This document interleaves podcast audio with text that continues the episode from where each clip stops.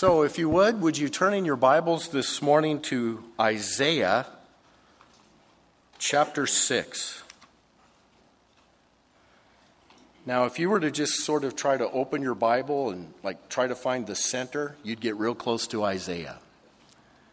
So, Isaiah chapter 6, if you're using the Bible under the seat in front of you, that's page 789.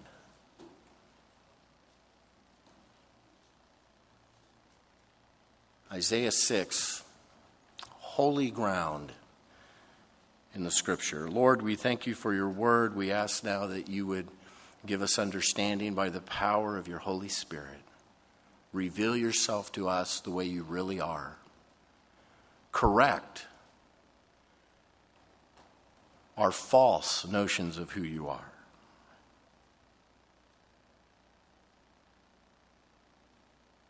We want to know you for who you really are.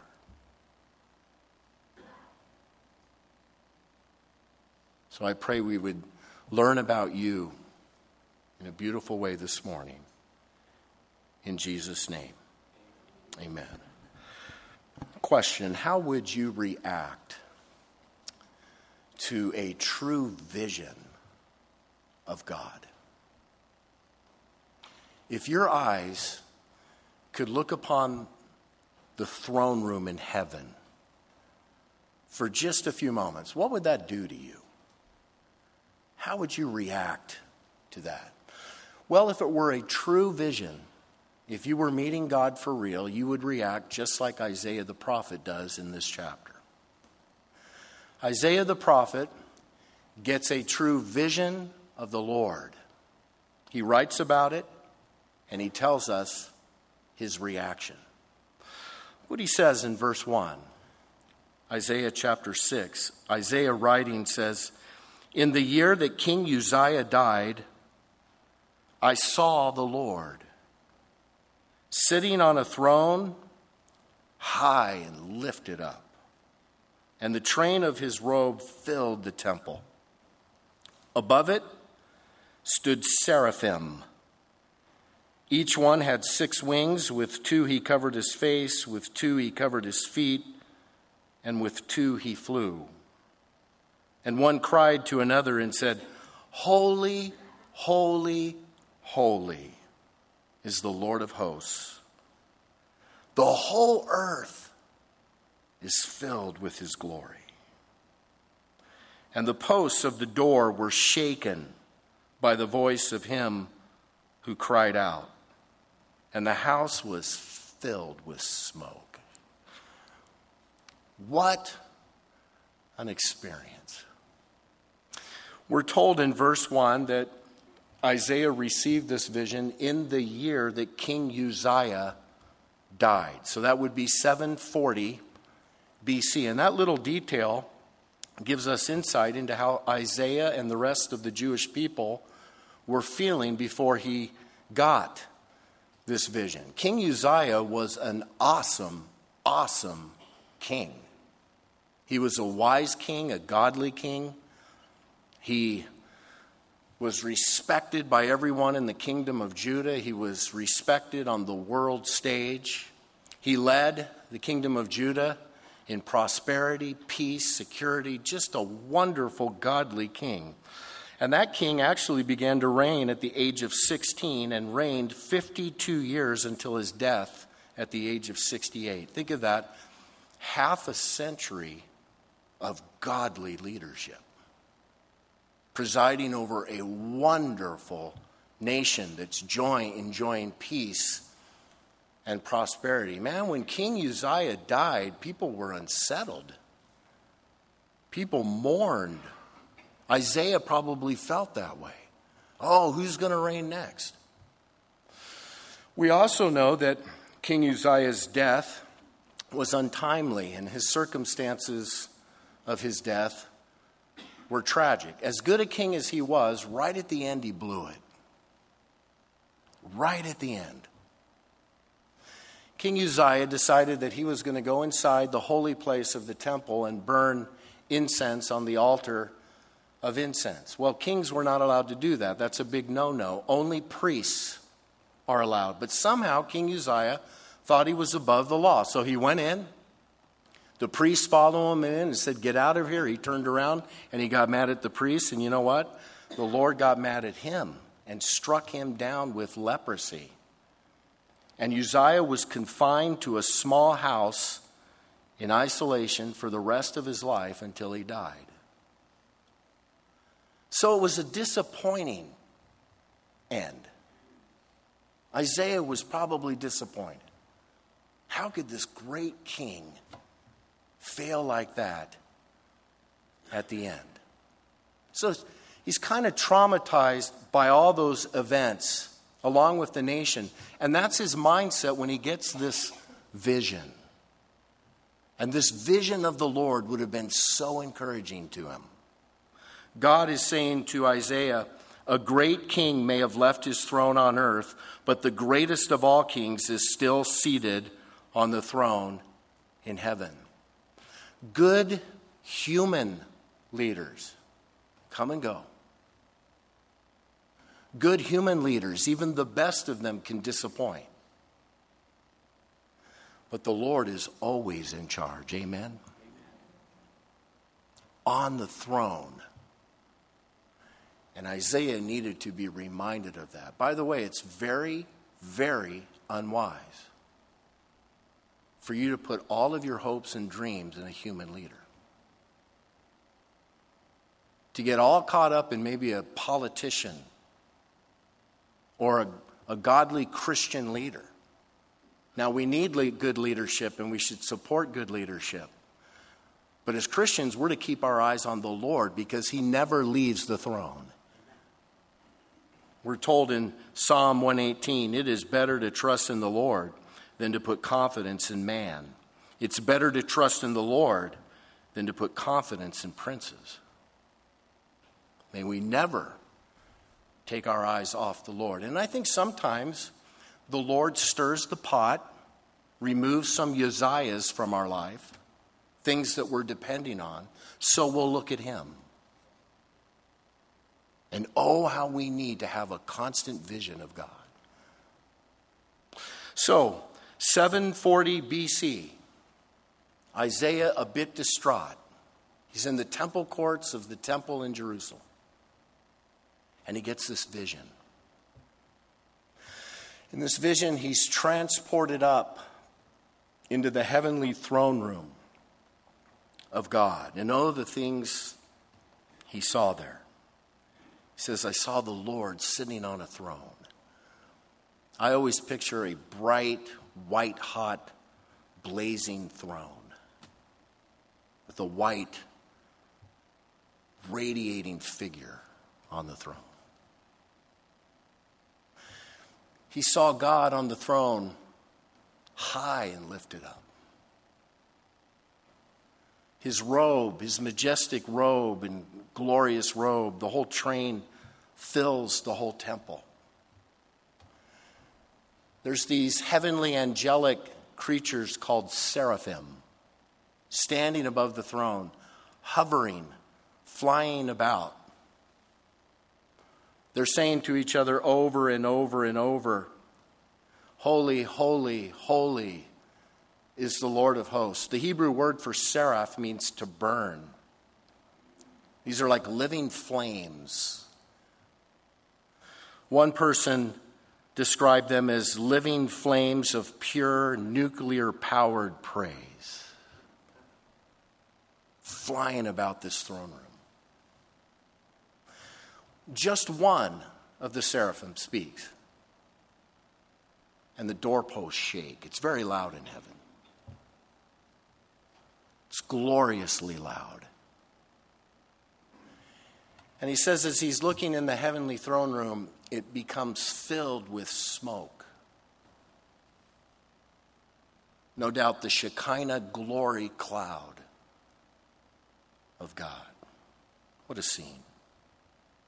Try to picture this in your mind, and as much as you try, it does not do justice to what it must have actually been like. Can you picture that scene? What characteristics do we see about the Lord from this vision? Well, he's powerful, he's glorious, he's majestic. We also see his sovereignty. God is sovereign. He's sitting on the throne. He's actively reigning over all things. The angels say the whole earth is full of his glory. The entire universe is an extension of God's glory from his heavenly throne room. He fills every aspect, he sees everything, and he reigns over all. The sovereignty of God. We also see an attribute of God here in this vision that most theologians refer to as the primary attribute of God, and that would be His holiness. God is holy. The seraphim, they keep repeating to each other over and over and over Holy, holy, holy is the Lord of hosts. John the Apostle got a vision of the throne room in Revelation chapter 4, and there he sees these creatures that are probably the cherubim. And it says, Night and day they do not rest, saying, Holy, holy, holy, Lord God Almighty, who was and is and is to come. God is holy. And this is the only attribute of God that is repeated like this three times holy, holy, holy. You never read, God is love, love, love, or grace, grace, grace, or just, just, just, though He is all those things. Primarily, He is holy, holy, holy, complete holiness, supreme holiness. This word holy means to be completely set apart, consecrated,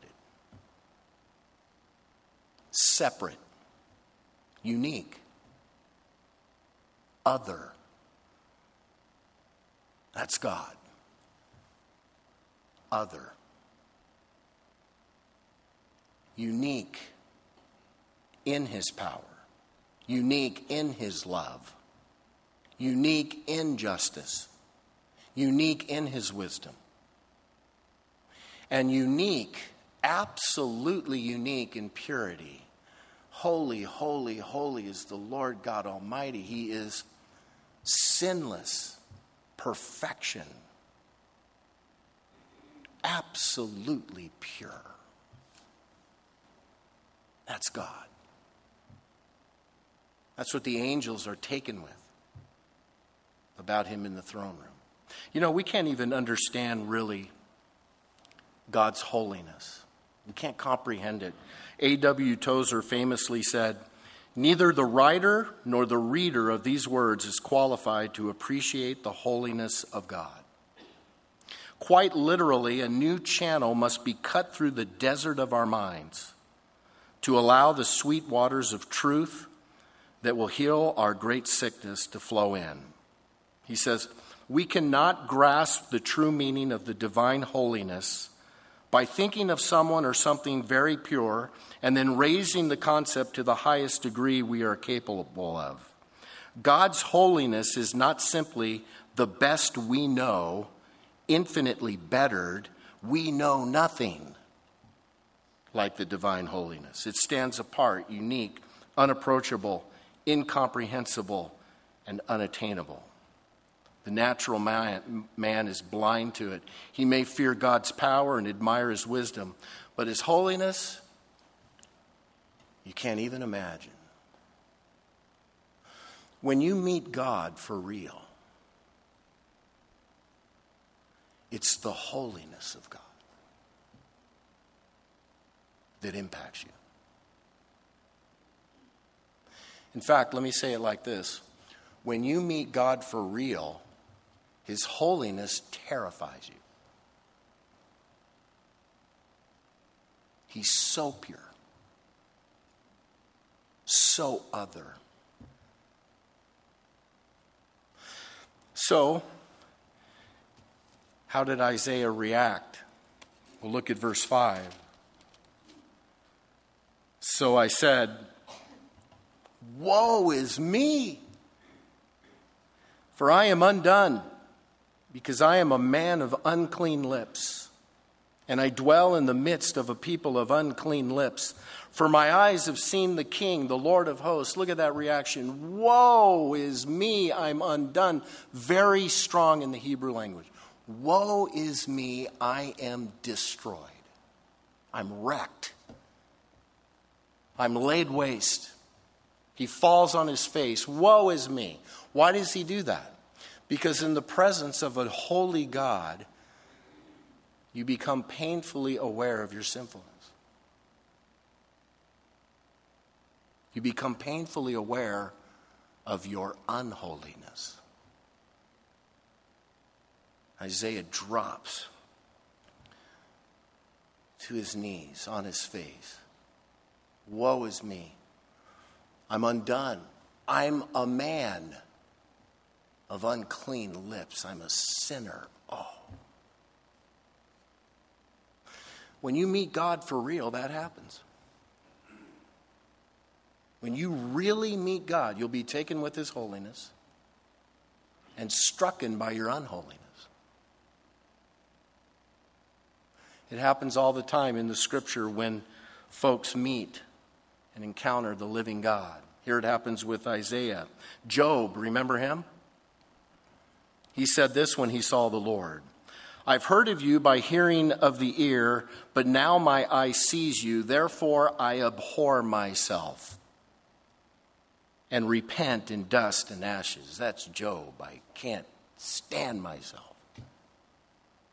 Peter, when he recognized who Jesus was, when he was starting to recognize that Jesus was not just a man, and after Jesus had done a miracle in Luke 5, it says Simon Peter saw it, fell down at Jesus' knees, saying, Depart from me, I'm a sinful man. Woe is me. John the Apostle, he got a vision of Jesus in Revelation chapter 1, and you want to know how he reacted? He said, When I saw him, I fell at his feet as dead. You agonize. You fall flat. You know, every now and then I hear some foolish unbeliever say, Well, if there's really a God, I can't wait to meet him and I'm going to tell him a thing or two. Oh, shut up. You're a little gnat flying too close to the sun. God is holy. We are sinful. Isaiah dropped. By the way, it's very important that you notice that Isaiah identified with his own sinful people. He says in verse 5 Woe is me, I'm undone, because I'm a man of unclean lips, and I dwell in the midst of a people of unclean lips. You know what Isaiah is saying there? He's saying, in your holy presence, Lord, I am a sinner like everyone else.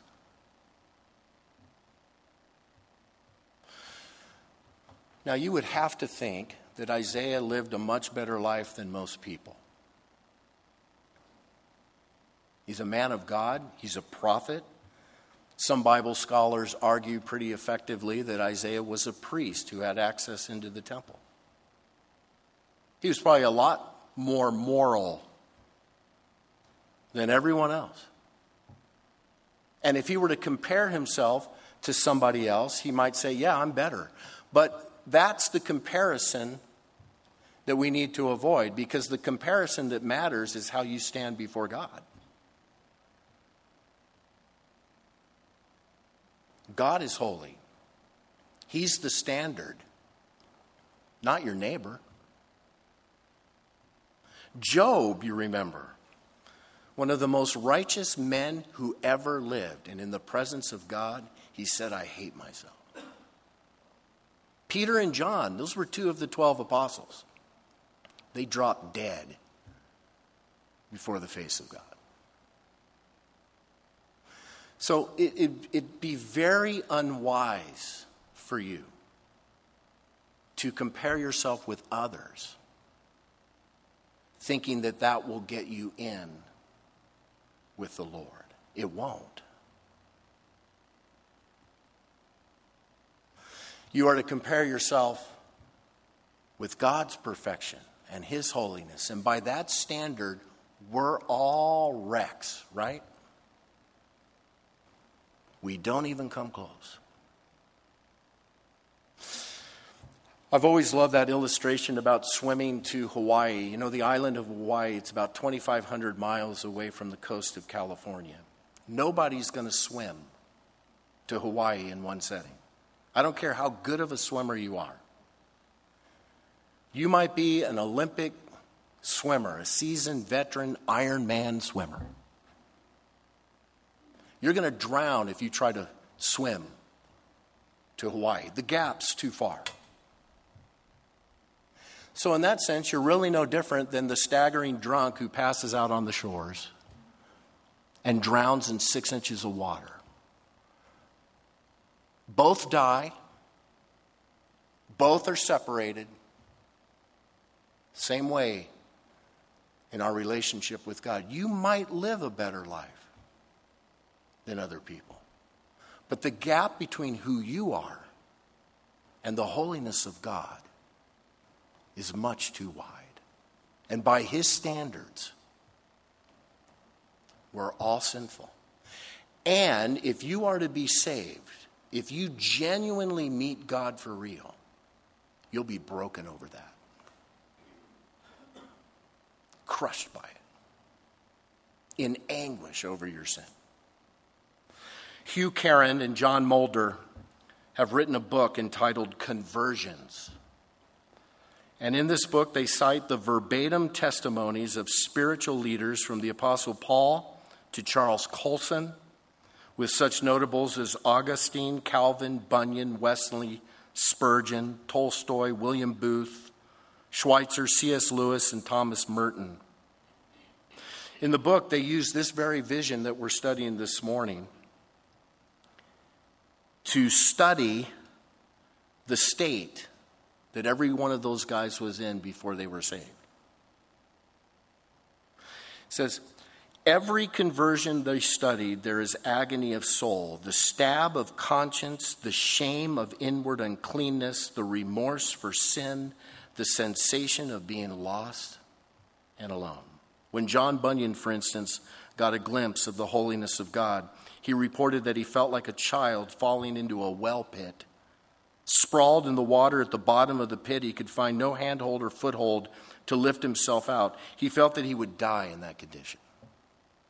Soren Kierkegaard describes himself as a rower in a boat who has tried to save himself by rowing against the stream that runs toward God. Finally, in exhaustion, he drops the oars and feels himself spinning out of control down to the falls below. Every soul Let's hit that. If you meet God for real, you'll be taken with his holiness, stricken with the sense of your unholiness, and broken by it. Has that happened to you? Have you ever reached that place? You know, as, as agonizing as that place is, it's the best place you can be. Because when you get there, you cry out for God. And he'll save you. Look what happens with Isaiah. Verse 6 Then one of the seraphim flew to me, having in his hand a live coal which he had taken with the tongs from the altar, and he touched my mouth with it and said, Behold, this has touched your lips. Your iniquity is taken away, and your sin purged. Isaiah, in the presence of the Lord, sees his holiness, becomes aware of his sin, falls on his face. God, help. Woe is me. And God moves. to forgive Isaiah of his sin, to purge him, to atone his sin. One of the seraphim one of those flaming angels, goes to the altar. The altar is where sacrifices take place, gets a live coal from the altar and some tongs, flies to Isaiah, touches his mouth with that white hot live coal. He's cleansed. He's purged. He's atoned for. And notice that the atonement of sin requires violence, a violent act. From an altar meant for sacrifice, a hot coal touching the tender lips of somebody's mouth.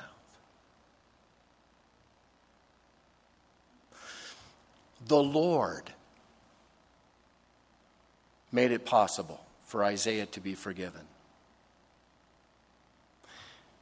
The Lord had the solution. Only the fire of God can take away our guilt, and only the white heat of a live coal from his altar can atone for our sins. So you understand that. When you bow before the Lord in that agony and you cry out, He's the one who can save you, and only Him. By means of sacrifice. This is certainly one of the best pictures of Christian salvation that you find in the entire Bible. What we must see in the context of the whole Bible is that this burning coal symbolizes the finished work of Christ on the cross. He went to the place of sacrifice. His dying love is the only power that can awaken people as dead to God as we are. We're all sinful. God, in His love and grace, gave His Son. Jesus, the Holy One, the perfect one, without sin, spotless Lamb of God, left heaven, came to earth, and you talk about an act of violence and sacrifice. The Son of God offered himself. He went to the cross, he experienced all that physical suffering.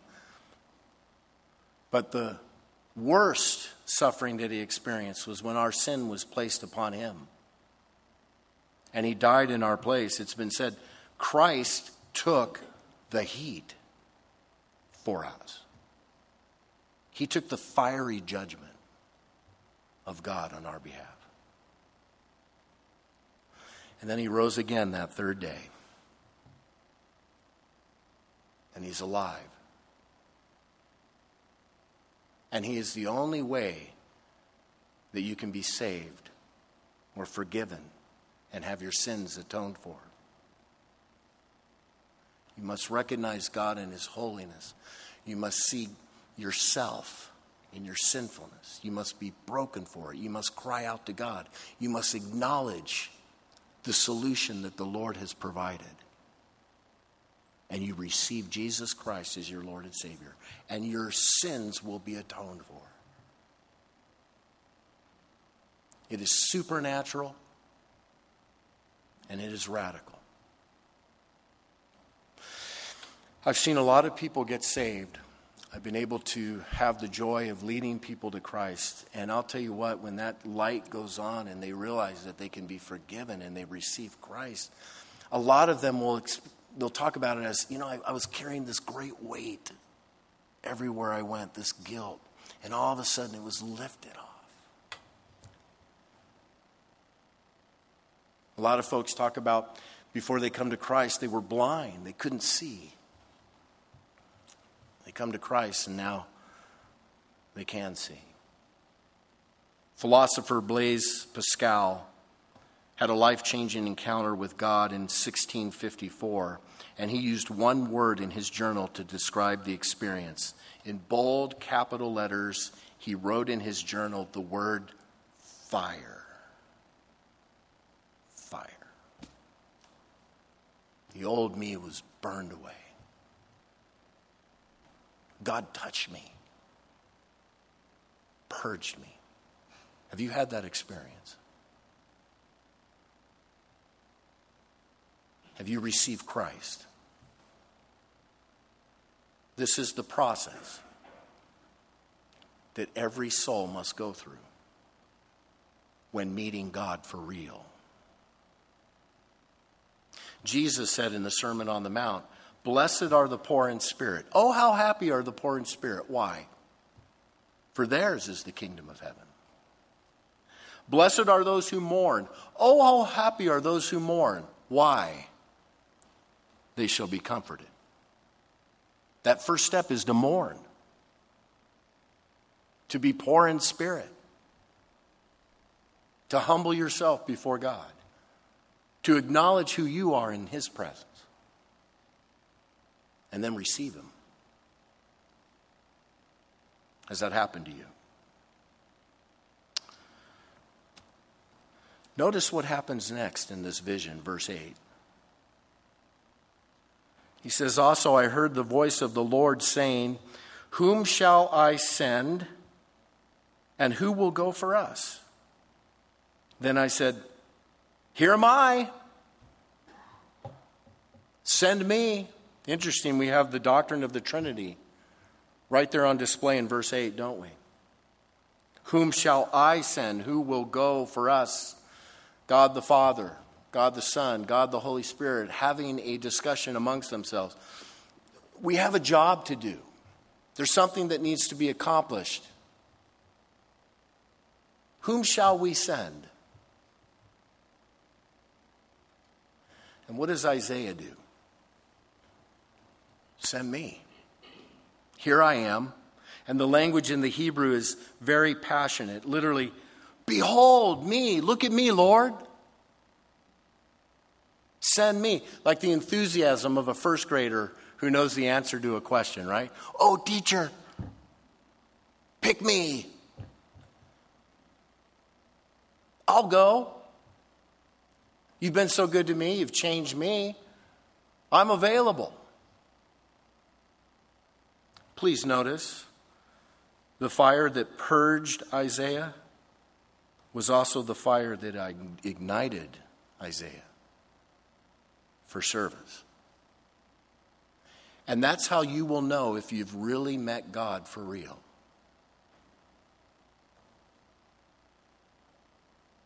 You'll come before Him broken.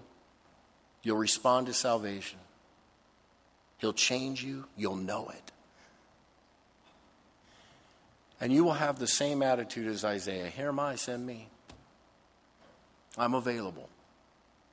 I'll spend the rest of my life serving you. I'll go where you send me. Even if that means going across the seas or across the street, around the block or around the office. I'm yours. Send me. Here I am. I'll follow you. That should happen.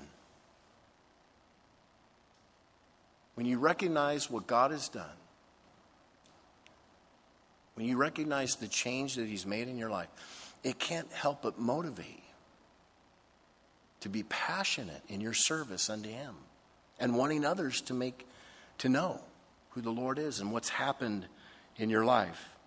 Someone said, God's word is go. Something great has happened to you, so go. Share. Here am I. Send me. A very clever Bible teacher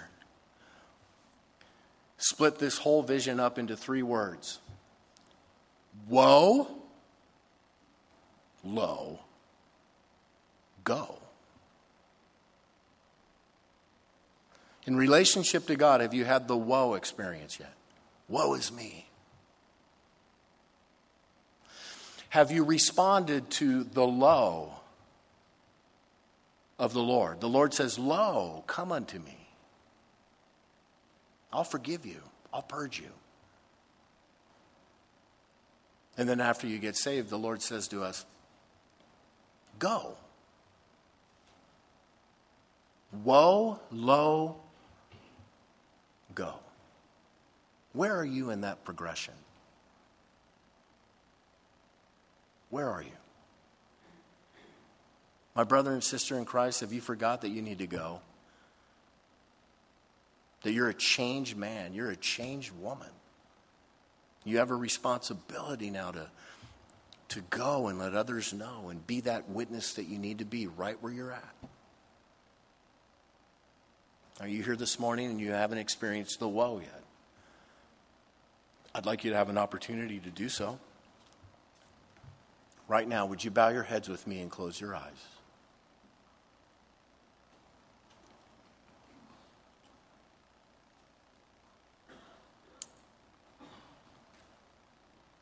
Lord, we marvel at your holiness. We can't comprehend it. And we truly can't comprehend how we could be made right with you. We're so below. We're so sinful. And by your love and grace and mercy, you provided the way.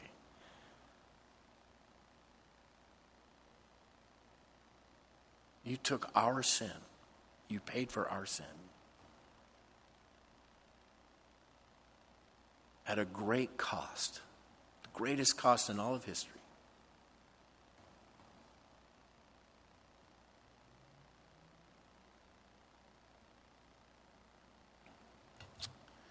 And you've made us holy and righteous. You've covered us in the righteousness of your Son. You've washed away our sins. I pray that you would ignite us as your people for service. That we would see the privilege and responsibility of representing you well. And we would have that same passion and enthusiasm that Isaiah had. Oh, Lord, send me.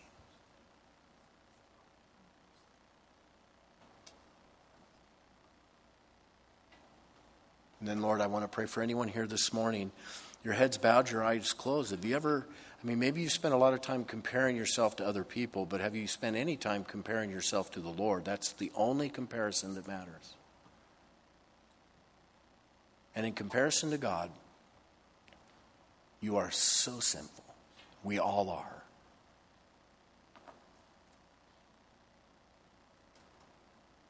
Have you admitted that? Not to me, not to anybody else, but have you admitted that to God? Have you fallen before Him?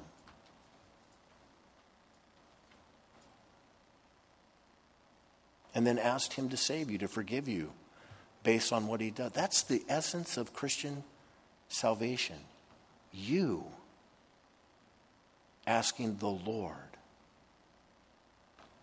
to forgive you of all your sins. You doing that directly. Have you done that? I want you to have an opportunity right now to do that. It'll change your life forever.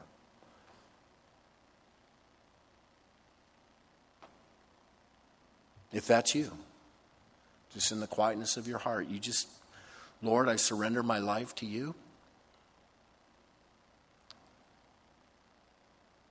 I readily admit that I fall so far short from your holiness, from your righteousness. Woe is me. But I thank you for your love and grace in sending your Son. I believe you died on the cross for me, and I receive you right now. Purge me, atone for me, change me and make me yours.